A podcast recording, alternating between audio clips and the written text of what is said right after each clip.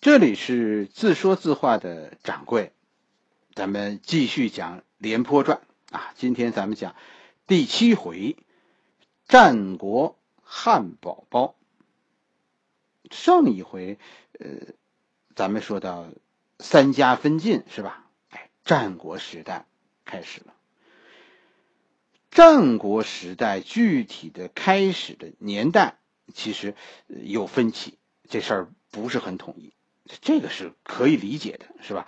就是大家视角不同，一些人呢看看重呢说这个诸侯独立，他们看重诸侯独立这个层面，就认为南方诸侯吴越楚自立为王，宣布脱离周，成为和周天子平行的王，认为这是一个大事，因此认为，呃，战国始于公元前四百七十五年。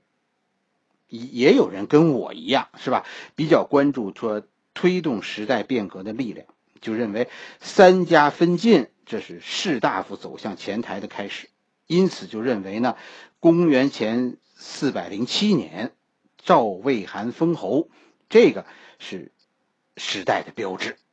我我其实心里是认为，中国历史啊有争议，这叫进步。很多事情没必要追求说统一，是吧？咱们，咱们还是重点看看赵魏韩独立以后的这个世界是什么样子，这才是最重要的。你你心中有一份说战国的地图吗？如果你现在还没有，那我给你描述一下战国七雄，是吧？战国七雄，北方六个，南方一个，这南方的这个。就是楚，你可以把楚认为是一个餐盘儿，因为它幅员辽阔，整个就横在地图的最南方。在楚国，就是在这个餐盘上竖着放着一个汉堡包，最外边是两片面包，这就是东边的齐和西边的秦。在这两片面包之间夹着一些肉啊、蔬菜、蔬菜呀、cheese 啊，还有佐料，这就是齐和秦夹在中间的四个诸侯国。从北到南依次是燕、赵、魏、韩，这就是我说的战国汉堡包。最南边是楚，这是那托盘上面竖着放着一个汉堡包。东边是齐国，西边是。楚国，西边是秦国，这是两片面包。然后呢，从上到下依次是燕、赵、魏、韩。啊，对了，这个汉堡包外边不还是包着一张纸吗？你这张纸就是周，是吧？这个时候楚已经宣布呃脱离周了，但其他的六国名义上还是周的诸侯。这大体上就是三家分晋以后的中国的格局。就还有一个问题，其实熟悉这段历史的朋友啊，你我不知道你有没有注意到，就是战国呀，你看它的历史，其实你会觉得各国好像都相互有边界。这个我跟你说，在数学上是不可能的。你找支笔，你画画，你怎么能画出一个七国啊彼此都相邻的世界？你画不出来。这个问题其实是我们现在的一个错觉。我们现在人对国家认为呢，这是一个领土概念，对吧？国家与国家之间是是有相对固定的边界的，在边境上现在是没有一寸土地说两个国家之间的相邻的边界是是没主的，这样的土地这样的是没有的，甚至于我们现在别说陆地了，咱们连海洋现在都有归属，是吧？我我见过战国地图，也好多都是这么画的。就是就是那种画出各国边界的战国地图，好多呢，还还跟我们现在的地图似的，用不同的颜色表示不同的国家，这其实是瞎费劲，而且这这样的地图完全是错的，甚至于就我我这次旅行，这次去去南方旅行，就就很多很多博物馆的地图都是这么画的，哎，这是。这是丢人了，是吧？这是对战国时候中国的所谓的诸侯啊，缺少最起码的认识。那那什么样的地图是对的呢？我跟你说，那种没有边界就标出一个一个城市的图是对的。当时一个基本的情况就是地广人稀，当时的中国就如同现在的太平洋，城市就是孤岛，一个城市你最多控制它周围十里，所谓的诸侯，就城里这点地是你的，所以你明白吗？当时的世界其实，呃，空地比城市多，这种空地当时大到什么程度呢？就国就城市与城市之间的空地大到什么程度呢？我跟你说，大到可以容纳下一个国家。战国期间有一个有一个很特殊的国家叫中山国，是吧？有兴趣的朋友，大家不妨了解一下这个国家。中山国历史上四次被灭，但这帮人特别顽强，是吧？他们有四次复国，就什么意思呢？现在这个国家让人占了。他们就能在当时的世界换个地方，找块空地，重建一个新国家。你想吧，当时的中国就宽广到这个程度。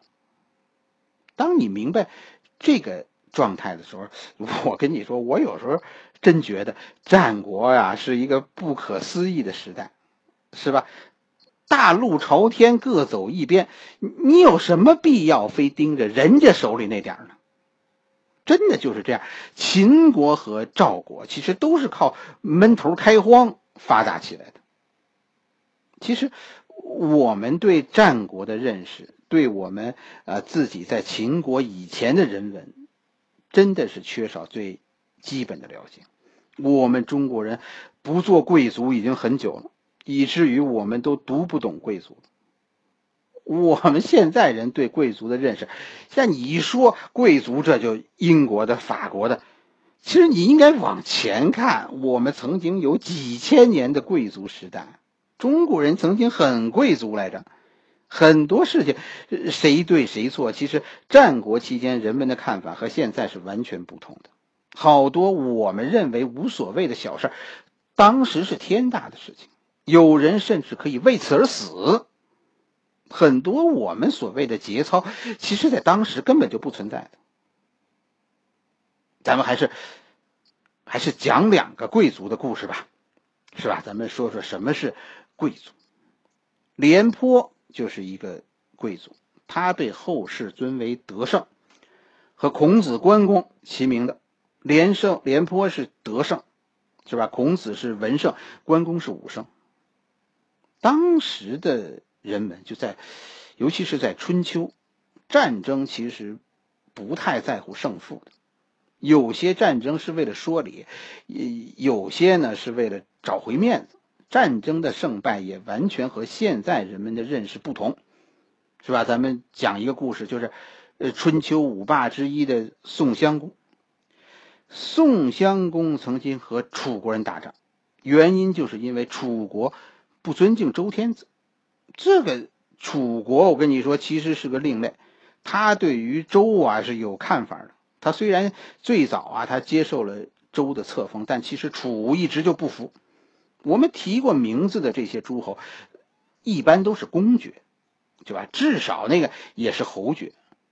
只有犯了特别严重错误的，才是子爵。你比如说齐国，田齐最后就是子爵。这是这是羞臊你，你是篡位得来的位子，所以你永远给姜姓人当孙子。可是楚国呢？楚国最早被封爵的时候就是子爵，公侯伯子男，你算算，他和这些公爵一比，他算重孙的那一辈儿。按当时的礼法，就爵位差一级就相当于父子，要行父子礼。楚国国君为什么不来朝拜天子呢？太累，是吧？你一个子爵重孙子见了这帮啊祖爷爷，那得磕多少头啊？楚国于是就不去朝见，为什么呢？身体不好，磕不了那么多头。有一个事儿，你就最能说明当时楚国的思想。楚国曾经和晋国有过一次争论。晋国称霸那会儿，就质问楚国：“你为什么不能不来拜见天子啊？是吧？晋国称霸是打着那个尊王攘夷的旗号的，不是吗？楚国给的回答就是：楚国是周的哥哥，哪有说哥哥给弟弟磕头的道理呢？这这就是指元祖了。周这一支人呢，和楚啊，其实曾经是同一个爸爸。据说呢，当时楚的祖先呢，就呃特别讲究这个兄弟情分。虽然楚国是兄长，但但不愿意和弟弟争争家产。于是就出走了，去了南方。后来呢，这就成了楚。楚国现在搬出这个传说，就是不服，不服周。这晋国也有能人，晋国的大臣就说：“你们这算什么呀？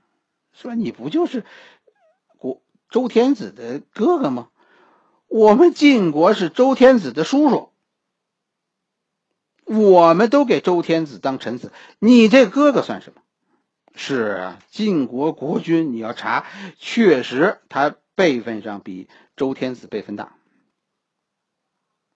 其实，在春秋，你要想当这个霸主，你就一定得击败楚国，就那那不是为了，不完全是为了利益，这是一种姿态，是吧？做给其他诸侯看，我为了尊王，我敢于和楚国打架。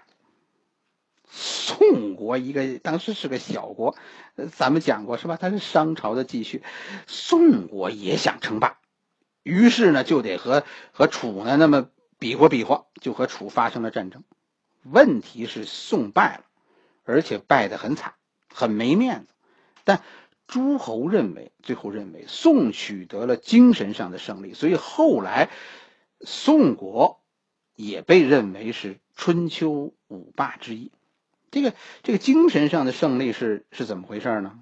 是这样，这个宋啊兵少，楚国兵多，双方隔着一条大河，宋军呢就在河岸这边列阵等待，楚军呢就开始渡河。有人就建议这个宋襄公，宋襄公是吧？说在楚军渡河的时候，咱们给他迎头痛击。宋襄公说这不好，是吧？这。你打赢了，这也不是真本事。宋军不战，等着。等楚军过了一半人了，是吧？宋将又建议击其半渡。宋襄公这回都没说话，哪儿找来的这么一帮混蛋？你们出的这都什么主意啊？宋军还是不战，继续等。楚军都过河了，开始整顿军队。将军们忍不住了，再次建议说：“趁楚军现在混乱，发动进攻。”宋襄公这回发火了，把这帮将军这通臭骂呀！说：“做人啊，你们怎么能这样呢？你们就不能阳光一点吗？做事讲究一点不成吗？咱们咱们是要称霸的，要顾及脸面啊！”做人要有目标，要讲究一点。为了胜利，就可以做那些下三滥的事情吗？没等宋襄公骂完，楚军已经整顿整顿好队伍了。楚军可不等，楚军立刻就发动了进攻。宋军大败，连宋襄公大腿上都中了一箭。可是这件事，你知道后来的结果吗？天下诸侯一致认为宋胜了。为什么宋的这个行为给我们露脸了？我们是君子之国，是贵族，而楚呢，他不过就是蛮夷，是吧？楚虽然在战场上取得了胜利，但楚不配当霸主，因为他精神上软弱。宋可以。这是咱们今天的人不太能理解的，是吧？我们把战争的胜负看得很重，甚至我们认为历史啊就是胜利者写的。但在春秋，我们不是这么看。战争曾经是一种呃讲理的方式，靠骂街是不能赢得最终的胜利的。这就是春秋的世界，一个和我们现在截然不同的世界。还有一点时间啊，咱们，咱们再讲一个故事，是吧？咱们简单的讲讲子路的故事。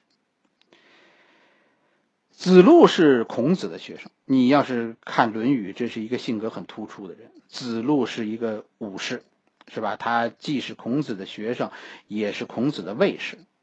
孔子没少教训子路，但毫无疑问，子路是孔子的爱徒。我们来看看当时就春秋那会儿中国人的精神世界。今年夏天，我我我旅游的时候去了子路墓。他就在河南濮阳，是吧？我看见子路墓那儿有一个牌子，上面写着“爱国主义教育基地”，我很震惊，是吧？这是这是对子路生平啊不太了解。子路确实后来是为魏国服务，但他这个“魏”是保卫的那个“魏”，他不是那个咱们说赵魏韩的那个“魏”。但子路不是服务于魏公，而是服务于魏国的士大夫孔鲤。这是这是魏国的一个大臣。后来老魏公死了，就把这个公爵的位子呢传给了孙子，这引起了儿子的不满，于是儿子造反。孔鲤呀，就是跟着这老魏公的儿子造反的。孔鲤的行为是反叛，这甚至遭到孔子、孔鲤的这个父亲的反对。于是，孔鲤父子反目，这老爸就把孔鲤囚禁了。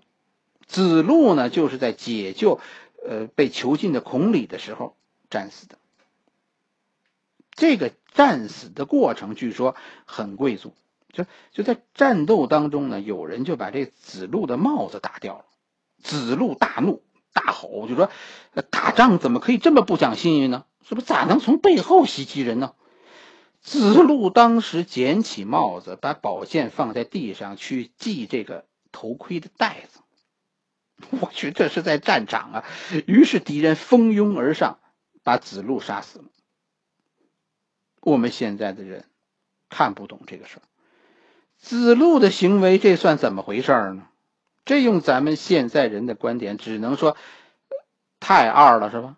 孔子有问题，你把这个学生教傻了，读死书害死人呐！但其实不是这样，当时的人以及后来的人都给予子路很高的评价。孔子为什么喜欢子路？就是因为子路身上有一种贵族精神。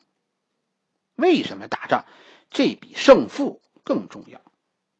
他们对于战争的态度和我们完全不同，进而你也许能接受这些人的精神世界，似乎有一种比比生死更重要的东西，似乎有一点儿说比战胜更大的渴求。